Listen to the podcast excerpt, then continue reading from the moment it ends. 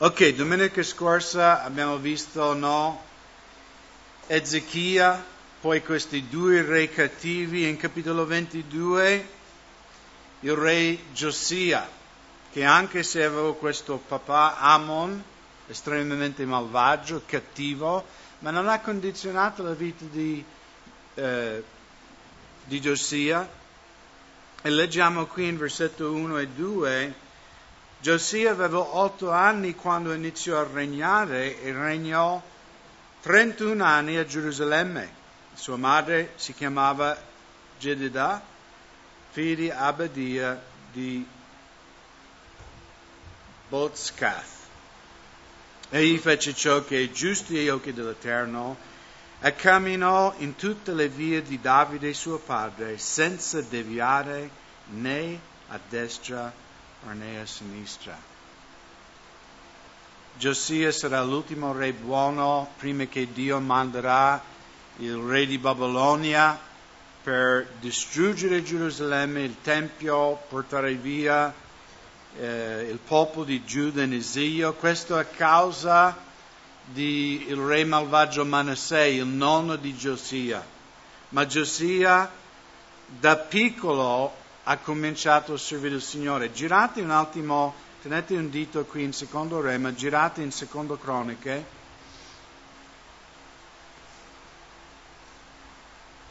Capitolo 34, dove questa stessa storia di Giosia viene raccontato. In versetto 3.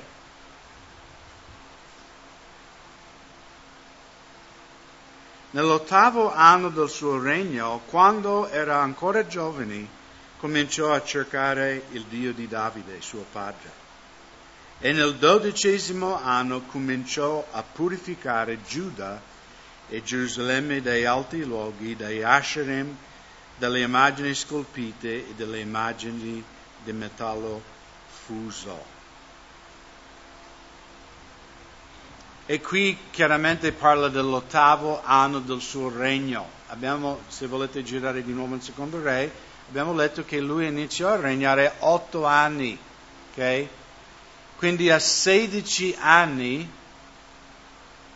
Giosia ha cominciato a cercare la faccia di Dio, a 20 anni ha cominciato a purificare Gerusalemme e Giuda dall'idolatria.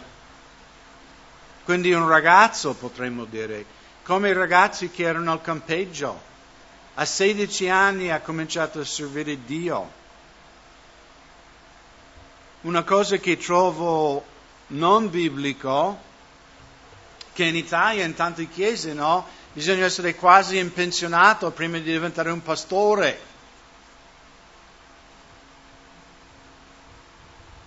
Mi ricordo anni fa ero in Sud Italia e uh, ho predicato in una chiesa e mentre stavamo andando in questa chiesa, il pastore, sai, parlavamo fra di noi, e mi ha raccontato che loro avevano appena imposto le mani e ordinato lui come ministro di culto. Questo fratello era pensionato, no?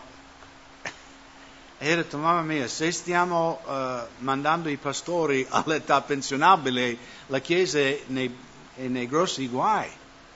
E a volte in Italia, dico nella Chiesa evangelica, no? C'è questa mentalità che chissà che età uno deve arrivare per servire Dio. A volte sono stato anche io criticato che magari un ragazzo come David o Jake o Tyler o altri, potrei nominare anche tanti giovani, no? Che li faccio predicare, che li faccio fare cose. Ma nel Nuovo Testamento, nella Chiesa Apostolica, Timoteo, no, un discepolo di Paolo, era un ragazzo giovane ed era pastore della chiesa di Efeso. Infatti sappiamo nella lettera di Paolo a Timoteo, dice non fa, non lascia che disprezzino la tua gioventù. Allora Paolo non è specifico quanti anni avevo Timoteo, ma tutti i commentatori sono d'accordo ehm, che un uomo sopra 30 anni in quell'epoca non poteva essere considerato giovane. Quindi era 20 qualcosa anni, sicuramente. Di nuovo non sappiamo l'età precisa, ma era già pastore di, di, no? sopra la chiesa di Efeso, che erano migliaia di persone. E anche ieri, eh, no, veramente di nuovo ho raccontato come il Signore ha toccato i nostri ragazzi, ha toccato me. Perché di nuovo io volevo andare via ieri sera, stanchissimo, i miei piedi facevano male. Però ho detto, perché Tyler ha detto vuoi che faccia la riunione? No, ha detto fai tutto quello che vuoi, non ti preoccupare, noi staremo qui, io mi metterò indietro. E, e, il Signore mi ha compunto nel, della durezza del mio cuore, no? perché io nella carne no, non volevo starci. E immaginate, fratelli, che se io sarei andato via e lo Spirito Santo era sceso e io non c'ero, mamma mia, e io devo sentire i racconti, ma appena che tu sei andato via, boom, lo Spirito Santo. E cosa, cosa volete dire, fratelli? No?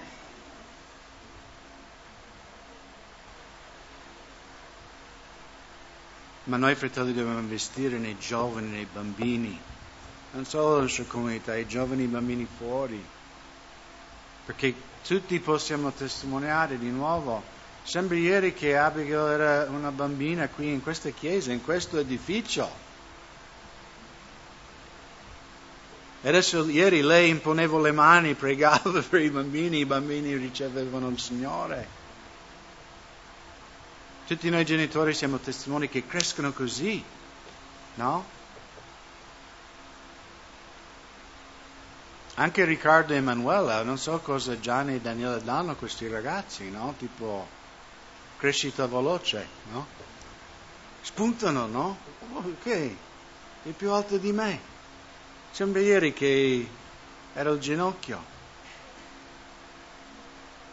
Ma noi vogliamo essere una chiesa che permettiamo ai nostri ragazzi di ministrare, di servire Dio, suonare qui, perché loro raggiungeranno la prossima generazione, non noi. Ed è bello qui che Dio, perché di nuovo a volte nella religiosità, no, ah, bisogna avere 40 anni, chissà, bisogna fare questo e quello. Ma bisogna amare il Signore con tutto il tuo cuore. Questo è l'unico requisito, fratelli. E Giosaia amava il Signore. E infatti qui vediamo in capitolo 22 che lui, la prima cosa che ha cominciato a fare, in versetto 3, Nell'anno diciottesimo del re Josia avviene che il re mandò nella casa dell'Eterno Shafan, il segretario, figlio di Azalia, figlio di Meshalom, dicendo, sale del sommo sacerdote Ilchia e digli che mette assieme il denaro che è stato portato nella casa dell'Eterno e che i portinai hanno raccolto del popolo Lo si consegna nelle mani di coloro che fanno il lavoro, a cui è affidata il sorveglianza della casa dell'Eterno, e questi lo consegnano agli operai che sono nella casa dell'Eterno per riparare i guasti del Tempio, ai falegnami, ai costruttori, ai muratori, per comprare legname e pietre squadrate necessarie per riparare il Tempio. Ma non si chiede loro alcun conto del denaro consegnato nei loro mani perché agiscono con fedeltà. E quindi, come ho detto, a 16 anni Giosia, eh, Giosia ha cominciato a cercare il Signore, al diciottesimo anno ha cominciato la riparazione del Tempio, al ventesimo anno ha cominciato a rimuovere tutti questi idoli di Israele. E voi sapete che nel Nuovo Testamento, nel Vecchio Testamento il Tempio era un edificio, no? Era come questo capannone, era un, un edificio una muratura. Ma nel Nuovo Testamento il Tempio di Dio è, è la Chiesa, siamo noi, no? Pietro scrive nella sua epistola che ognuno di noi siamo pietre viventi nel Tempio del Dio vivente. E quindi Josia, suo padre, era idolatra, era malvagio. Josia comincia subito a riedificare il popolo di Dio. E di nuovo era un posto, lui stava riparando il Tempio, ma figurativamente no, nel Nuovo Testamento era edificare la gente, riportarli nel loro splendore. Sapete, fratelli, che Dio ha creato l'uomo per essere l'eccellenza della sua gloria. E noi vediamo ogni giorno nel telegiornale quanti uomini non risplendono la gloria di Dio, ma macchiano la gloria di Dio con i loro peccati e lo facciamo anche noi. E in versetto 8 fanno una scoperta, quando stanno lì, no? buttando via la polvere, spostando le pietre, i travi vecchi, scoprono qualcosa nel Tempio. Allora il sommo sacerdote Elchia disse a Shafan, il segretario, ho trovato nella casa dell'Eterno il libro della legge. Elchia diede quindi il libro a Shafan che lo lesse. Così Shafan, il segretario, andò dal re a riferire la cosa dicendo i tuoi servi hanno raccolto il denaro trovato nel Tempio e hanno consegnato nelle mani di coloro che fanno il lavoro, a cui ha affidato la sorveglianza della casa dell'Eterno. Inoltre Shafan, il segretario, riferì al re, il sacerdote Il- Ilchia mi ha dato un libro e Shafan lo lesse alla presenza del re. Cioè immaginate nel Tempio di Dio che la parola di Dio viene perso. Non è stato perso nel bosco, no? Non è stato perso chissà dove, era perso nel Tempio. Infatti Shafan, il segretario, no? Che in ebraico è scriba, no? Era coloro che dovevano copiare la parola di Dio. Lui non sa neanche cos'è questo libro, dice ha trovato un libro. Hilchia che insomma, almeno lui sa che libro è, dice la legge di Mosè. Ma per dire, cioè, il popolo di Dio era talmente lontano dal Signore che uno che era un alto funzionario non sapeva neanche cos'era la Bibbia. Il chi ha trovato un libro.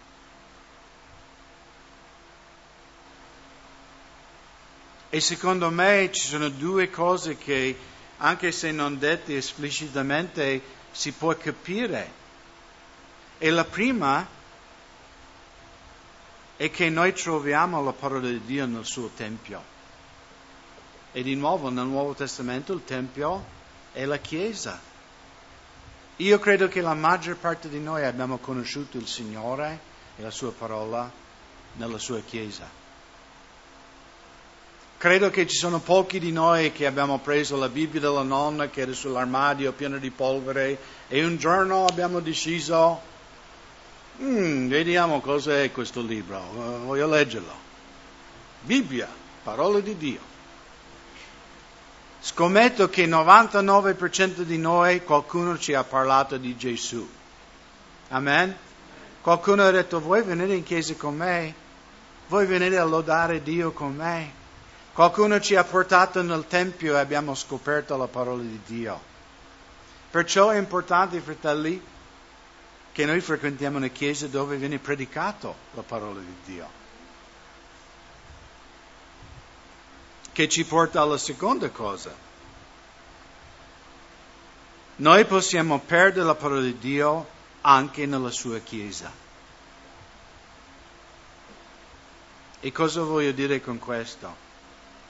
Specialmente nel mio paese, Stati Uniti, ci sono pastori che sono comici, ci sono pastori che sono barzellettieri, raccontatori di storie. Qualche anno fa c'è questo pastore famoso, non dirò il suo nome, ma è famosissimo, ha una chiesa di più di 5.000 membri nel sud degli Stati Uniti. E come lui è famoso, ho detto, ma beh, magari un giorno ascolto una delle sue prediche, no? Per curiosità, perché come pastore anch'io ho bisogno di sentire la parola di Dio. Di solito ascolto pastori del nostro movimento, però ogni tanto ascolto anche altri fratelli di altri, altre comunità.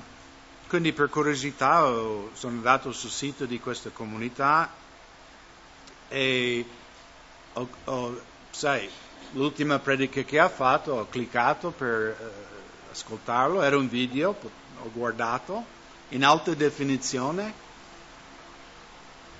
e sai, una chiesa di 5.000 persone hanno tanti soldi. E vi giuro, fratelli, questo fratello ha parlato per 20, cioè il sermone ha durato 35 minuti. Lui ha parlato per 29 minuti senza citare un passo della Sacra Scrittura. 29 minuti ha raccontato una storia di quando lui e suo fratello sono andati a pescare sulla costa del Texas e hanno preso un squalo.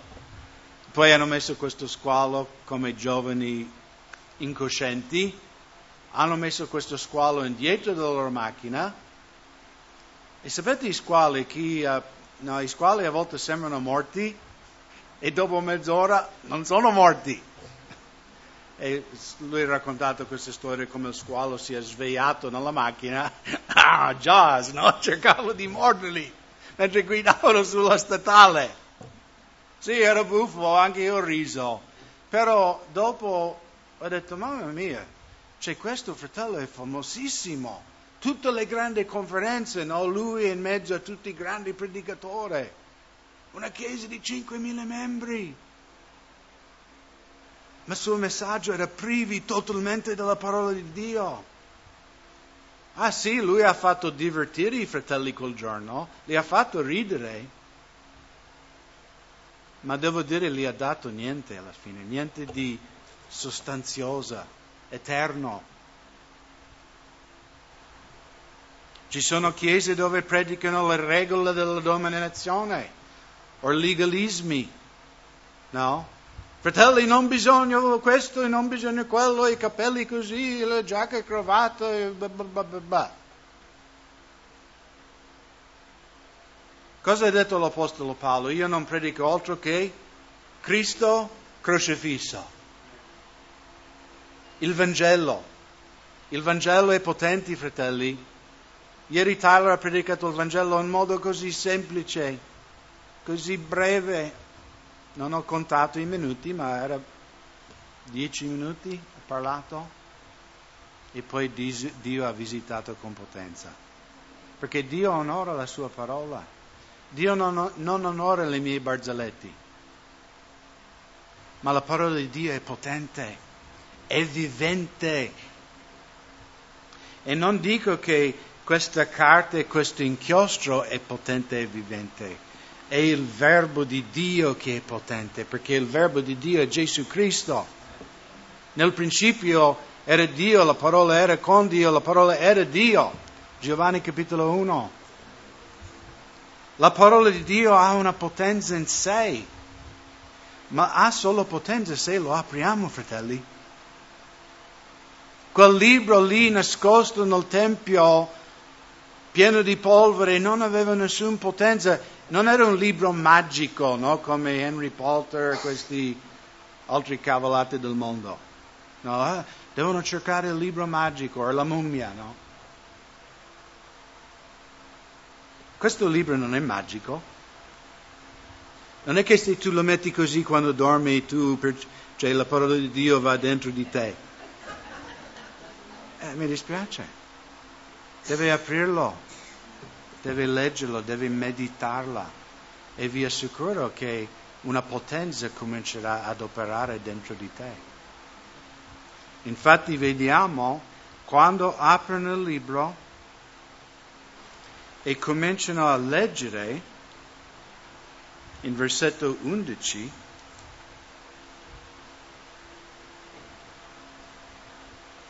Ora avviene che quando il re udì le parole del libro della legge, si stracciò le vesti.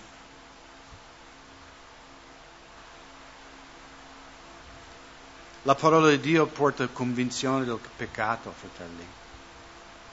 La parola di Dio è una luce, dice Salmo 119, no? Al mio piede, una lampada al mio sentiero. Quando noi leggiamo la parola di Dio ci fa capire quello che noi siamo e quello che Dio è. Che Dio è un Dio santo e che noi siamo peccatori. Anche questa settimana con i ragazzi, io ho lavorato tutta la settimana in cucina, eh, fare pulizia dei bagni, i piatti, ho lavato tanti di quei piatti, io e Sharon. Sharon dove sei? Amen Sharon, squadra di piatti. Mamma mia. E caro, caro Claudio, che fratello della chiesa di Feltre, che lui era un chef professionista, ancora lo è, lui voleva che il secondo veniva servito su un altro piatto come il ristorante. Amen, Sharon? Ma quanti piatti abbiamo? Abbiamo fatto il Guinness di lavare i piatti. E tutta la settimana Tyler Domenico, eh, eh, Savannah, altri hanno amministrato i bambini, c'erano tre gruppi, no? ogni gruppo aveva il suo studio, studio biblico ogni giorno. E l'ultimo pomeriggio, cioè ieri pomeriggio, hanno fatto un talent show, no?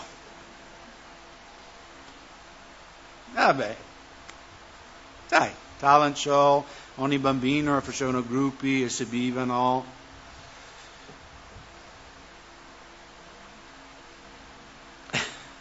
E c'erano i, i maschi, sai, sempre i maschi. Alcuni maschi che non saranno nominati, però c'era anche mio figlio. Hanno fatto un gruppo musicale, tipo rap. E il nome come era Sharon? I? Scorreggi One.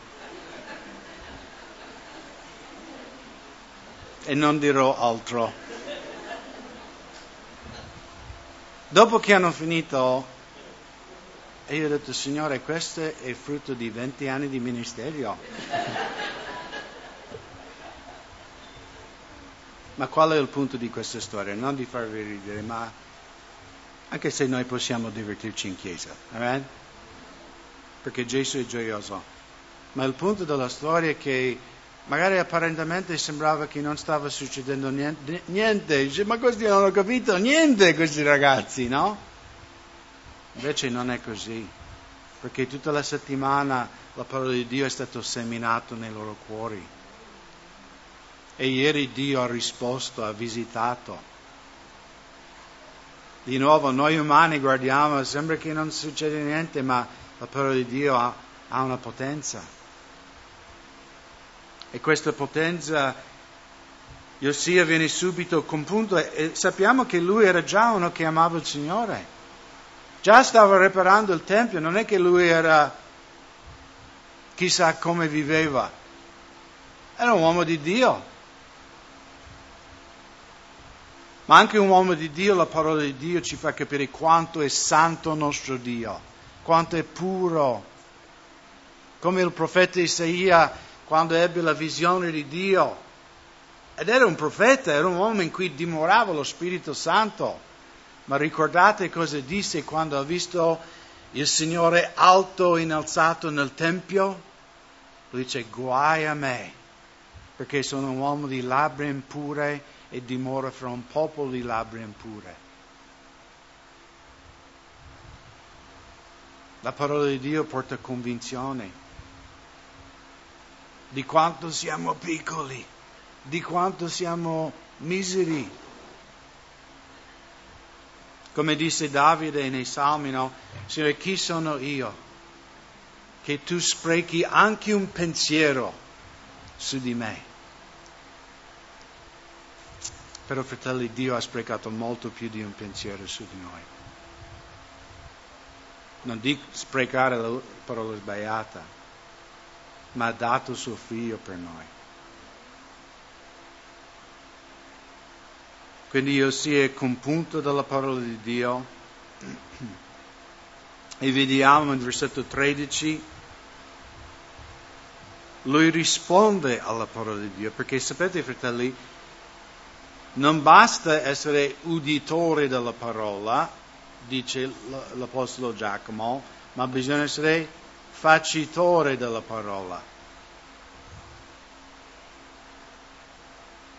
Quindi lui parla e i servi che erano lì con lui dopo la lettura della parola di Dio, andate a consultare l'Eterno per me e per il popolo e per tutto Giuda, riguardando la parola di questo libro che è stato trovato, poiché grande l'ira dell'Eterno che si è acceso contro di noi, perché i nostri padri non hanno ubbidito alla parola di questo libro e agito e non hanno agito in conformità a tutto ciò che è scritto per noi. Allora il sacerdote Ilchia, Ahikam, Abkor, Shafan, Asaia, andarono dalla profetessa Hulda, moglie di Shalom, figli Tikva, figli Arbas, il guardaroba, ella abitava Gerusalemme nel secondo quartiere e parlarono con lei. Quindi Dio può servirsi anche delle sorelle, fratelli. Ella rispose loro, così dice l'Eterno, il Dio di Israele, riferiti a colui che vi ha mandati da me. Così dice l'Eterno, ecco io farò venire una sciagura su questo luogo e sui suoi abitanti, e tutte le parole del libro che il re Giuda ha letto, perché essi hanno abbandonato e hanno bruciato incenso ad altri dei, per provocarmi ad ira con tutte le opere dei Romani. Perciò la mia ira si è accesa contro questo luogo e non si spegnerà. Ma al re di Giuda che vi ha mandato a consultare l'Eterno, gli direte questo. Così dice l'Eterno, il Dio di Israele, riguardo alle parole che tu hai udito. Poiché il tuo cuore si intenerito e ti sei umiliato davanti all'Eterno quando hai udito ciò che ho letto contro questo luogo e contro i suoi abitanti, che sarebbero divenuti una desolazione, una maledizione, e ti sei stracciato le vesti e hai pianto davanti a me, anche io ti ho ascoltato, dice l'Eterno. Perciò ecco io ti riunerò ai tuoi padri e sarai deposto in pace nella tua sepolcro. I tuoi occhi non vedranno tutto il male che io farò venire su questo luogo. E quelli riferirono il messaggio al re. Allora abbiamo visto la prima cosa che fa la parola di Dio è porta convinzione. La seconda cosa la parola di Dio porta il desiderio di ubbidire il Signore. In Romani 10, versetto 17, Paolo scrive, la fede dunque viene dall'udire e udire viene dalla parola di Dio. Volete avere più fede, fratelli? Dovete udire la parola di Dio. Come udiamo la parola di Dio?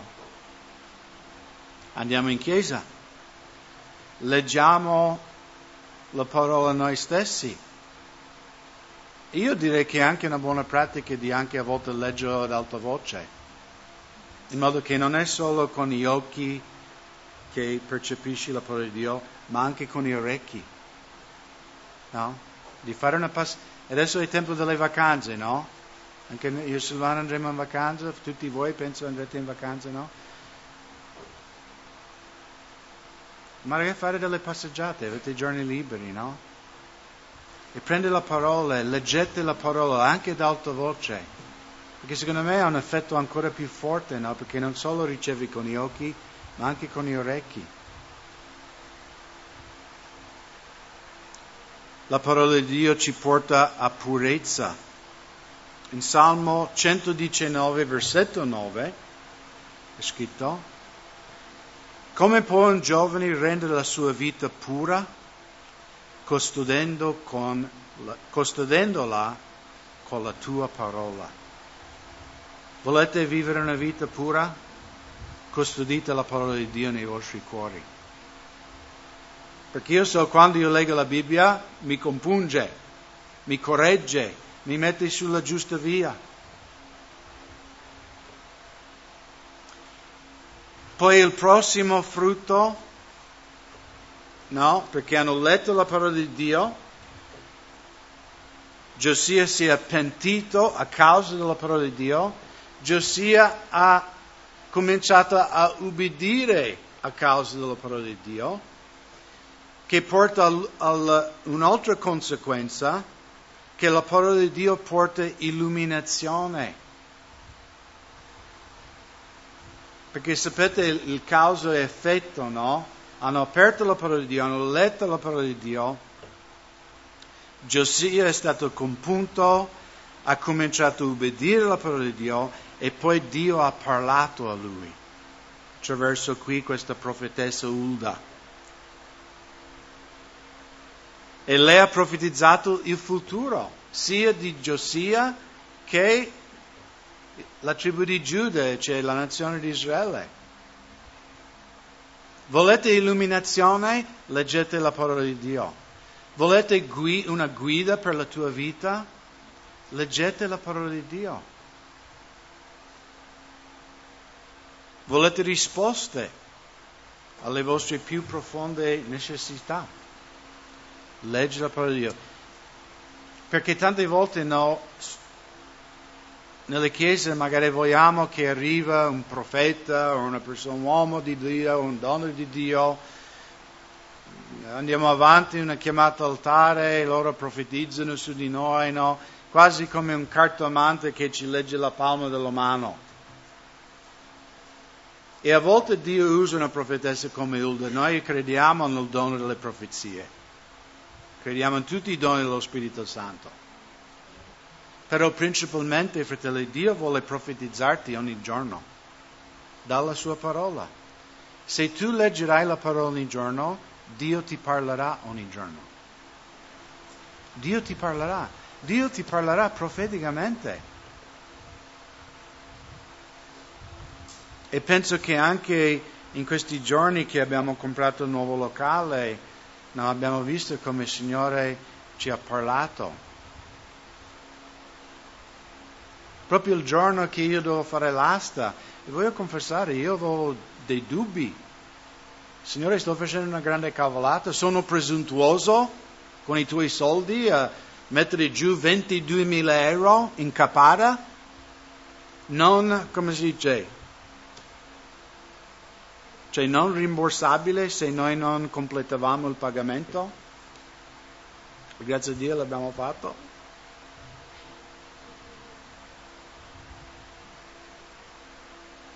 E proprio in quel giorno no, ho letto nella parola di Dio nei salmi, no?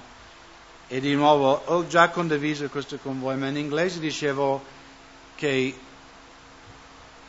proprio dice quel terreno sarà vostro. Ed era una parola che è scritta ai israeliti duemila anni fa, no più di duemila, tremila anni fa.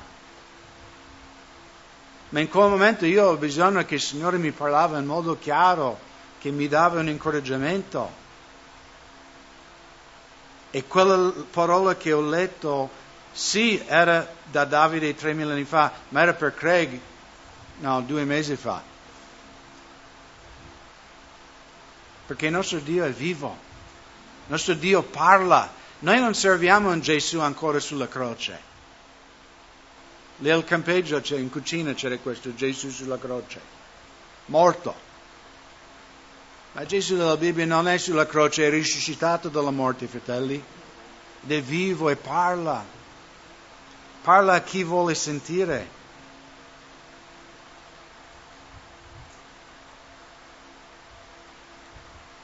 Poi l'ultima cosa che porta la parola di Dio leggiamo in versetto 19.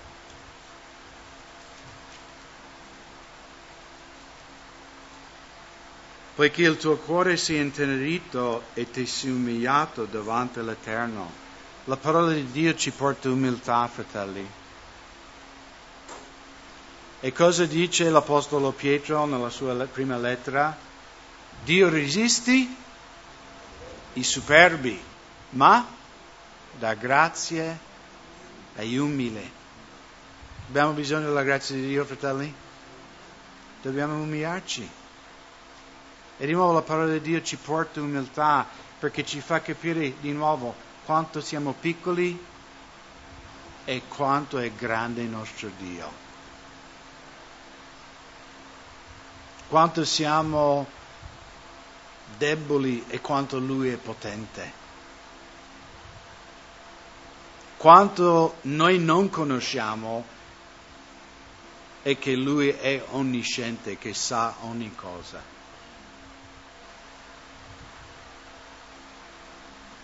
E concludo con questo, fratelli. Dobbiamo sforzarci, cioè leggere la Bibbia e pregare, se non avete notato, non è una cosa che ci viene naturale. Amen? Amen, mamma? Tu sei a casa e dici, questa mattina voglio veramente prendere un tempo a leggere la Bibbia, mettermi in preghiera, e poi Junior, no? O il cane morde il postino, o non è così? O il telefono squilla, che magari è un fratello carnale che non è guidato dallo Spirito Santo, che non dovevo chiamarti in quel momento. Perché Satana non vuole che noi leggiamo questo libro. Lui vuole che il libro rimane nascosto, coperto di polvere, perché lui sa che qui c'è potenza. Qui c'è trasformazione. Lui sa che quando la Chiesa prega, cose accadono, come abbiamo visto ieri sera. Quindi, fratelli, Paolo diceva io combatto la mia carne, no? E lui usa parola, proprio la parola per i pugili. Cioè io punisco, no? E cosa vuol dire? Non vuol dire che dobbiamo frustrarci no, come fanno e andare in ginocchio fino a qualche tempietto, ma dobbiamo rinnegare la carne e prendere la nostra croce ogni giorno. Rinnega se stesso, prende la sua croce e mi segue. Quindi anche noi dobbiamo sforzarci. Se dovessimo dire ai nostri figli, ragazzi, questa settimana potete, qualunque cosa che volete mangiare, no? Potete mangiare. Mi dite, io vado sul mercato, comprerò tutto quello che voi volete per colazione, pranzo e cena. Indovinate cosa sarà su quella lista? I broccoli, spinaci, numero uno gelato, patatine, Coca-Cola, caramelle, cioccolata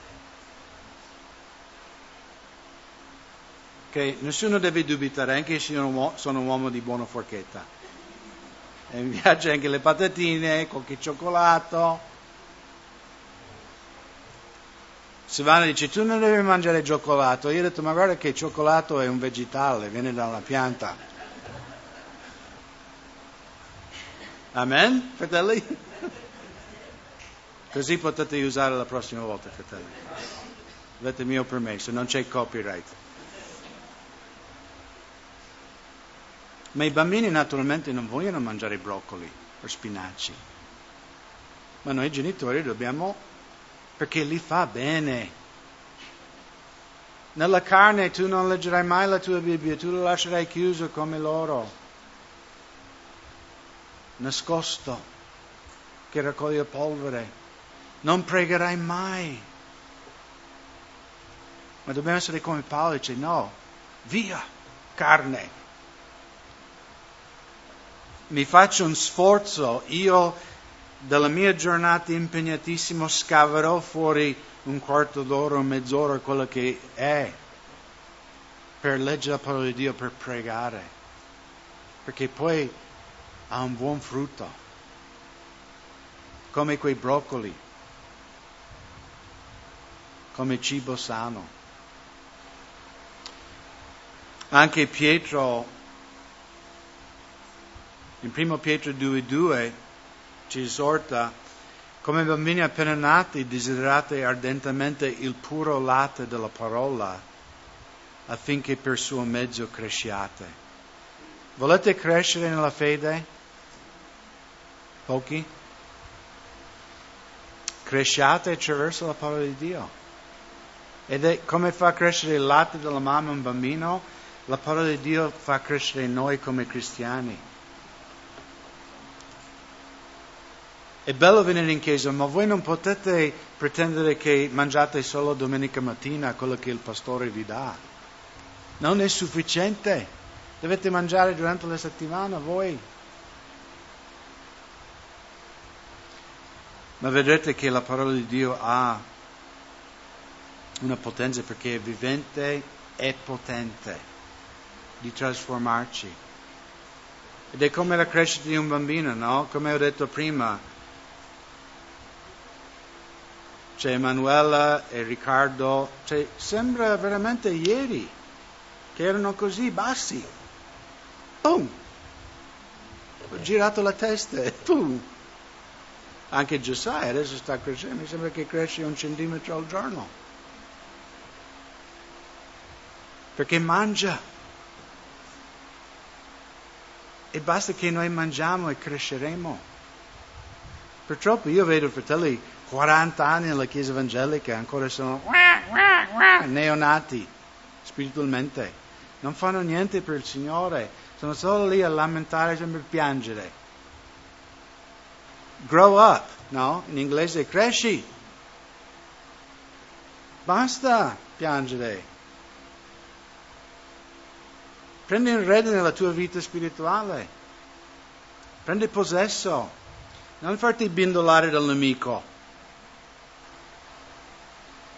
Sai, i bambini sono facilmente distratti. Ma dobbiamo crescere e maturi. No, io ho deciso che ogni giorno prenderò questo tempo con il mio Signore e con la sua parola. Amen.